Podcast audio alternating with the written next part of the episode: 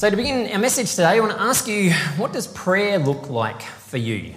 When you think about what praying looks like and taking some time to pray, what comes to mind for you? Do you have a model of prayer that you use? Do you have a set of things that maybe you pray about or pray for, a set of categories that you maybe pray for? I think for a lot of us, if we're honest, a lot of our prayer times end up being a little bit like a shopping list. We just kind of pray for this, pray for this, pray for this, pray for this, and hope that we can tick everything off of it. But at the end of the day, prayer is supposed to be just conversation with God. It's not supposed to be anything fancy or complex. It is supposed to be an opportunity for us to be able to say to God how we're feeling and the things that are on our hearts and minds, but also to be able to listen to Him and to hear what it is that He's got to say to us. And especially when we're going through difficult and challenging times, prayer is something that is so, so important for us because it is that opportunity for us to connect with God in a real and meaningful way and to have a sense of hope in the midst of challenges. But sometimes we do struggle to know where it is that we should start, especially if things are kind of spinning around us. Sometimes it's a bit hard to say, well, I don't even know where to start praying. And so today, as we finish up our In the Upper Room series, we're going to take some time to look at a prayer that Jesus prays. And it's got a really, really helpful model for us to be able to follow and some key things for us to be able to pray about, particularly uh, when we're going through challenges. So, you hopefully grab some teaching notes on the way in so you can jot things down as we go through today's message if that's helpful for you. And if you've got your Bible with you, you can open up to John chapter 17 because uh, that's where we're going to spend our time today. As I mentioned, this is uh, the final week of our In the Upper Room series, this series that we've been doing in the lead up to Easter to spend some time with Jesus and his disciples and to really reflect on what was happening for Jesus, the things that were most important for him, the things that were on his heart and mind, and the things that he wanted to pass on to his disciples on the night before his crucifixion. So, just to remind us what we've talked about and focused on, this uh, upper room is a space that Jesus and his disciples went to to be able to participate in the Passover meal, to be able to celebrate the Passover, an opportunity to be able to recognize what God had done for the Israelites so many generations before to set them free from slavery in Egypt. But Jesus has used that meal to be able to help the disciples to think about something different. He's told them this is the final meal that he's going to eat with them but he said, whenever you gather together, take bread and take wine and use that as a way of being able to remember me. Remember what I've done for you and remember what I've told you. After the meal finishes, Jesus goes around and washes all of his disciples' feet.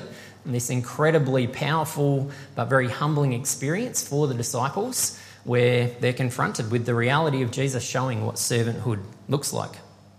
Jesus has then talked about how Peter is going to deny that he knows Jesus. And then he's talked about how Judas is going to betray him. But in the midst of all of that, Jesus has also spoken these incredible words of hope and encouragement, reminding the disciples of why it is that they can trust in God. This beautiful image that Jesus gives of the vine and the branches, saying that all we need to do is stay connected to Him and He will do the work that He wants to do in our lives.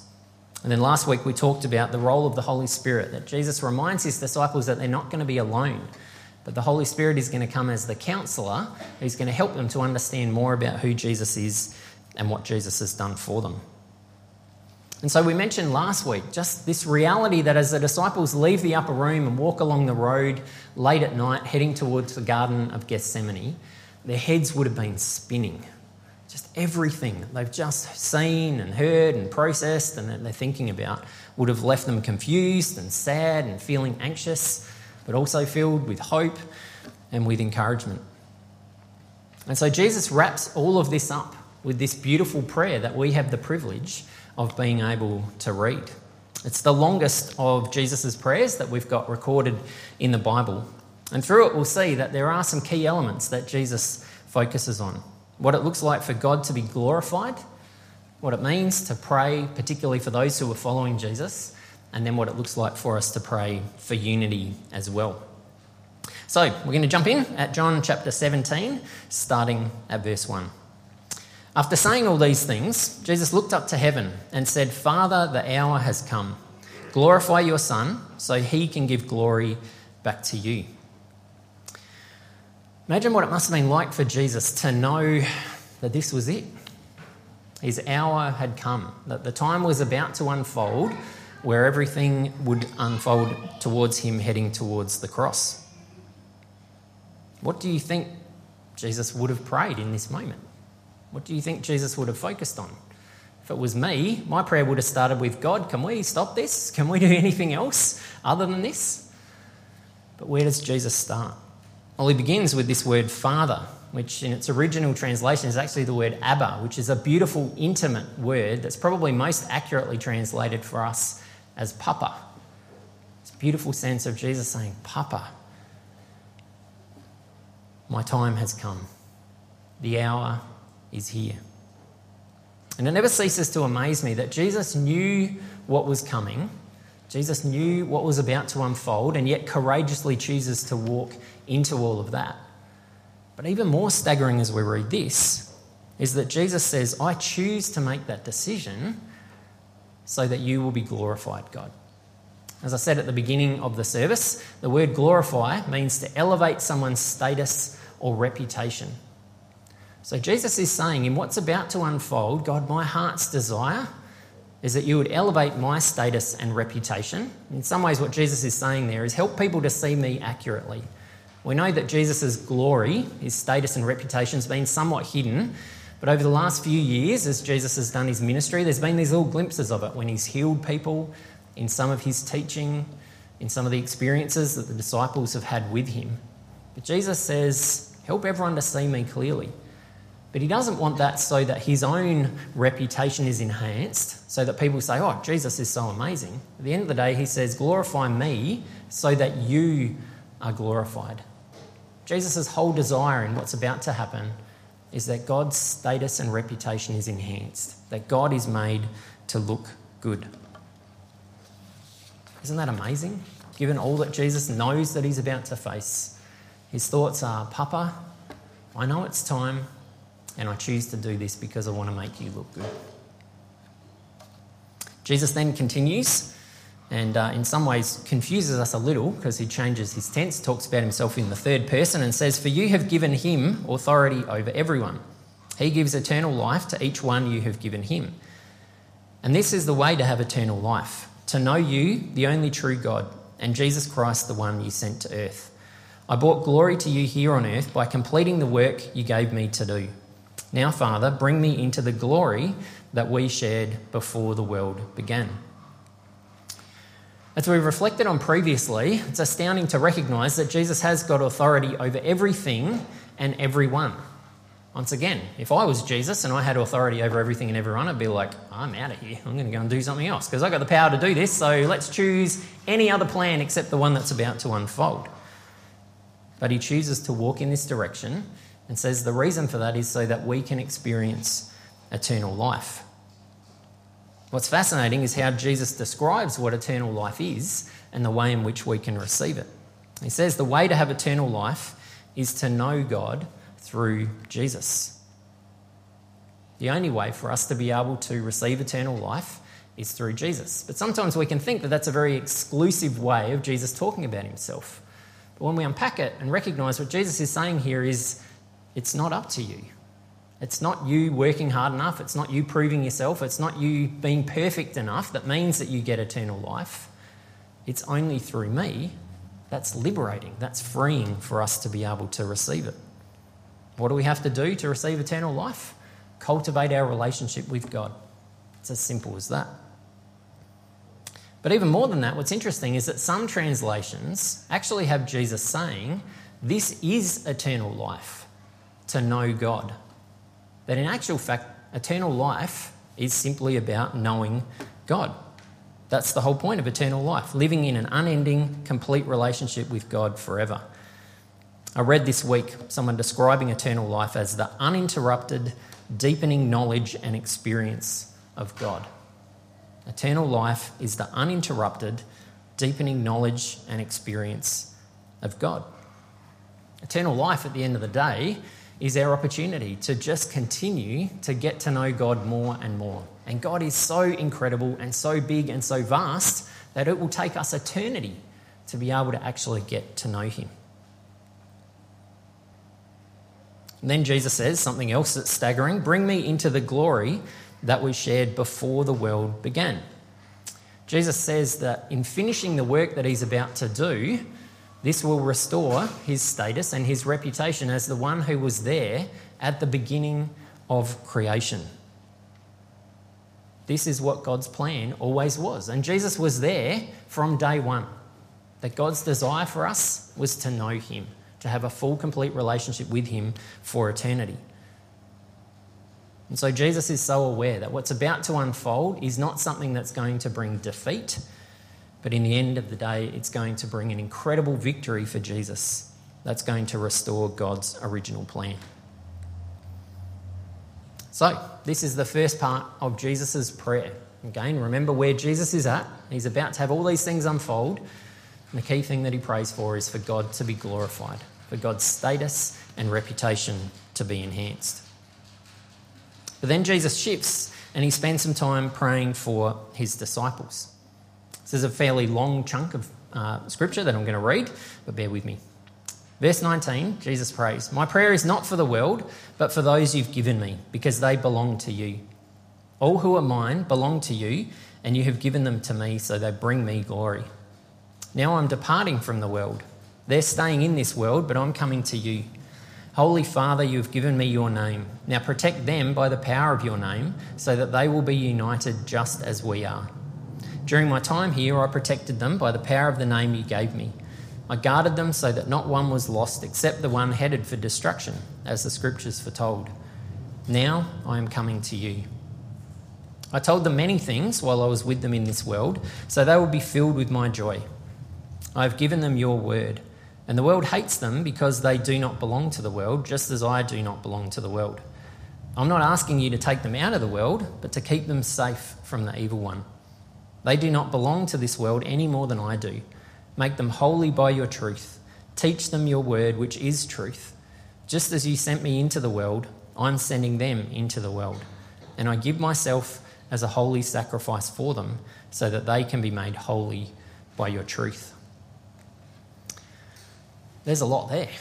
Imagine if you were one of the disciples and you were listening to Jesus praying these things for you. It's incredible. So we can break it down a little bit and see some key themes that Jesus focuses on. First of all, he prays that his disciples are kept safe. We can sense the concern that he has for them about what they're about to face, which we spent some time talking about last week. And so Jesus prays that they will be protected and kept safe. But as we talked about last week, Jesus doesn't pray that they're protected and kept safe from the trials and troubles that they're going to face. He asks that they are protected and kept safe from the evil one. And why does he pray that? So that they will be able to stay united. It is a challenge for us to recognize that the biggest strategy that our spiritual enemy has got is disunity. That's his strategy and that's his plan. If he can keep us apart, if he can keep us suspicious of each other, if he can keep us fighting with each other, then we move away from everything that Jesus wants to do in us and through us. And so Jesus' prayer is that as they go through these difficult times, that they would be kept safe and protected from the strategies that the enemy would use to pull them apart in the midst of everything that's going to unfold. But Jesus also prays that his disciples will be filled with joy. And we've talked many times before about how joy is very different to happiness. Happiness is completely contingent on our circumstances and what's happening to us and around us. But joy is something that's much, much deeper. This absolute confidence that God is with us, that God is at work in our lives, even in the midst of difficult circumstances that we go through. And so Jesus prays that his disciples would continue to have a sense of joy in the midst of everything that they're about to face. And then Jesus prays that they would know their purpose. He says, I'm sending them out into the world in the same way as Jesus was sent out into the world to help people to discover his message and what he came to do, Jesus says, I'm now sending them out into the world. So help them to fulfill the purpose that you've got for them. But Jesus says, as I do that, I want you to make them holy. And the word holy just means set apart. And so Jesus is saying, in the same way as I'm holy and set apart by God to be able to do the things that He's got for me, I want you to set them apart as well. Set them apart so that they can fulfill the role that you've got for them to help other people to discover all that I have come to do and all that I have done. So, Jesus has prayed that God would be glorified, and his status would be enhanced as he moves forward, and that his disciples would be protected, given joy, and be able to pursue their purpose. But then Jesus finishes with these staggering words, and I'm amazed that this is where Jesus finishes his prayer as he's about to then enter into the garden and everything that's about to happen. In verse 20, Jesus says, I'm praying not only for these disciples, but also for all who will ever believe in me through their message. Just pause there. Did you know that Jesus prayed for you? Isn't that amazing? That Jesus says, I pray not just for these disciples who are right in front of me right now, but everyone who's going to hear my message because of them. That includes every single one of us. Jesus prayed for you. Jesus prayed for me. Isn't that incredible? But what does Jesus pray? In verse 21, I pray that they will all be one, just as you and I are one. As you are in me, Father, and I am in you. And may they be in us, so that the world will believe you sent me. I've given them glory, the glory you gave me, so they may be one, as we are one. I am in them, and you are in me. May they experience such perfect unity that the world will know that you sent me and that you love them as much as you love me. This is Jesus' prayer for us that we would be one, that we would be united. But Jesus says that we would be so united that we would have the same level of unity that He has with the Father. So just think about that. When you think about the relationship between Jesus and God the Father, what do you think of? How close and intimate do you think of them? How united do you see them? Is there any way that the Father and the Son could be any closer than they are? Are there any barriers that you imagine between Jesus and the Father? Do you imagine Jesus and the Father ever having any little arguments about things, whether they're big things or small things? Our understanding is that the Father, Son, and Holy Spirit are so united that we actually see them as one. And that's Jesus' prayer for us that we would have so much of the same heart, the same mind, the same unity, that it's like the Father and the Son. Now, it's important to name, as we've talked about before, that there is a difference between unity and uniformity. When we think about the Father and the Son, we recognise that they are different. They're not uniform, but they have a sense of unity. That's the desire that Jesus has for us. It's not that we're all exactly the same, but that in our differences, in our diversity, we have such a sense of common values, common purpose, that we're focused on the same things, that we're so focused on what we have in common rather than what we have that's different, that we experience the same unity as the Father and the Son. And this really matters because Jesus says that the reason he prays for that unity is so that the world will know that he was sent by God and that we are loved by God as much as Jesus is. That is two absolutely staggering statements that Jesus makes. Our unity goes a long way to helping people to understand who Jesus is and to experience God's love. The way that we treat each other, the way that we talk about each other, the way that we work together, the way that we display our unity has a huge impact, first of all, on people's perceptions of Jesus. And I about you, that really, really challenges me because this matters. And imagine what would happen and what could have happened if our only reputation as churches was that we were groups of people who had such a heart of unity, such a love for each other, such a sense of common unity and purpose, that that was our key marker. When people thought about people who were part of churches, that's what they thought of. I think this is a big part of the reason why the early church exploded in the way that it did. It wasn't because they put on fancy services, it wasn't because of the programs that they ran. It was their unity as these people who came from incredibly diverse backgrounds Jewish and non Jewish people, women, men, rich people, poor people, religious people, non religious people, people from all different cultures and backgrounds were somehow able to come together and have such a sense of unity that people were like, I want a piece of that. That is amazing. That's how the early church grew.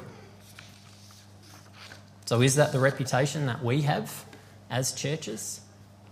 And not just our church, but churches in general, in the way that we interact with and talk about and work with other churches. Is that how the people around us perceive what we're all about? Because Jesus says this is a huge part of how people discover and encounter Him. But that's not all.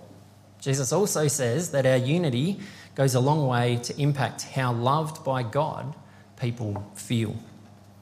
Jesus' desire is that our unity is so perfect and so close and so together that people actually experience God's love in such a powerful way that they understand they're loved by Jesus, uh, loved by God in the same way as Jesus is. Now, again, don't let that go by. Jesus wants us to understand that God loves you, loves every one of us, exactly the same way as he loves Jesus. Whatever your perceptions are of how much God loves Jesus, that's how much God loves you. Isn't that staggering? Mind blowing. But sadly, for lots and lots of people, their perceptions of God and God's love is definitely not that we're loved as much as Jesus.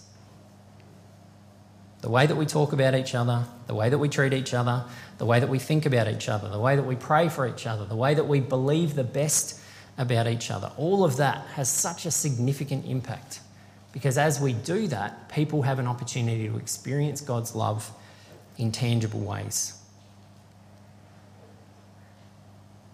So, there's a lot that Jesus prays in these final moments before he enters into the garden. And so, I want to do something a little bit different to wrap up our message today before we move into our time of reflection. And that's to take this model that Jesus gives us and to actually use it as a prayer. And this is something that you're then going to have an opportunity to reflect on. What does it look like for you to take these different elements that Jesus has shown us and given us as you head into this week in the way that you might like to pray for what God's up to, for us as a church, and to pray for unity? So I'm going to model that first, and then we'll take some time to reflect together. So let's pray. God, our desire is that you are glorified, that you're made to look good, that your reputation and your status would be enhanced because of what people see in us of a church, as because of how we represent you as a church. We thank you that you give us the privilege of representing you and helping other people to see you clearly. I pray for each of the people who are a part of our church family.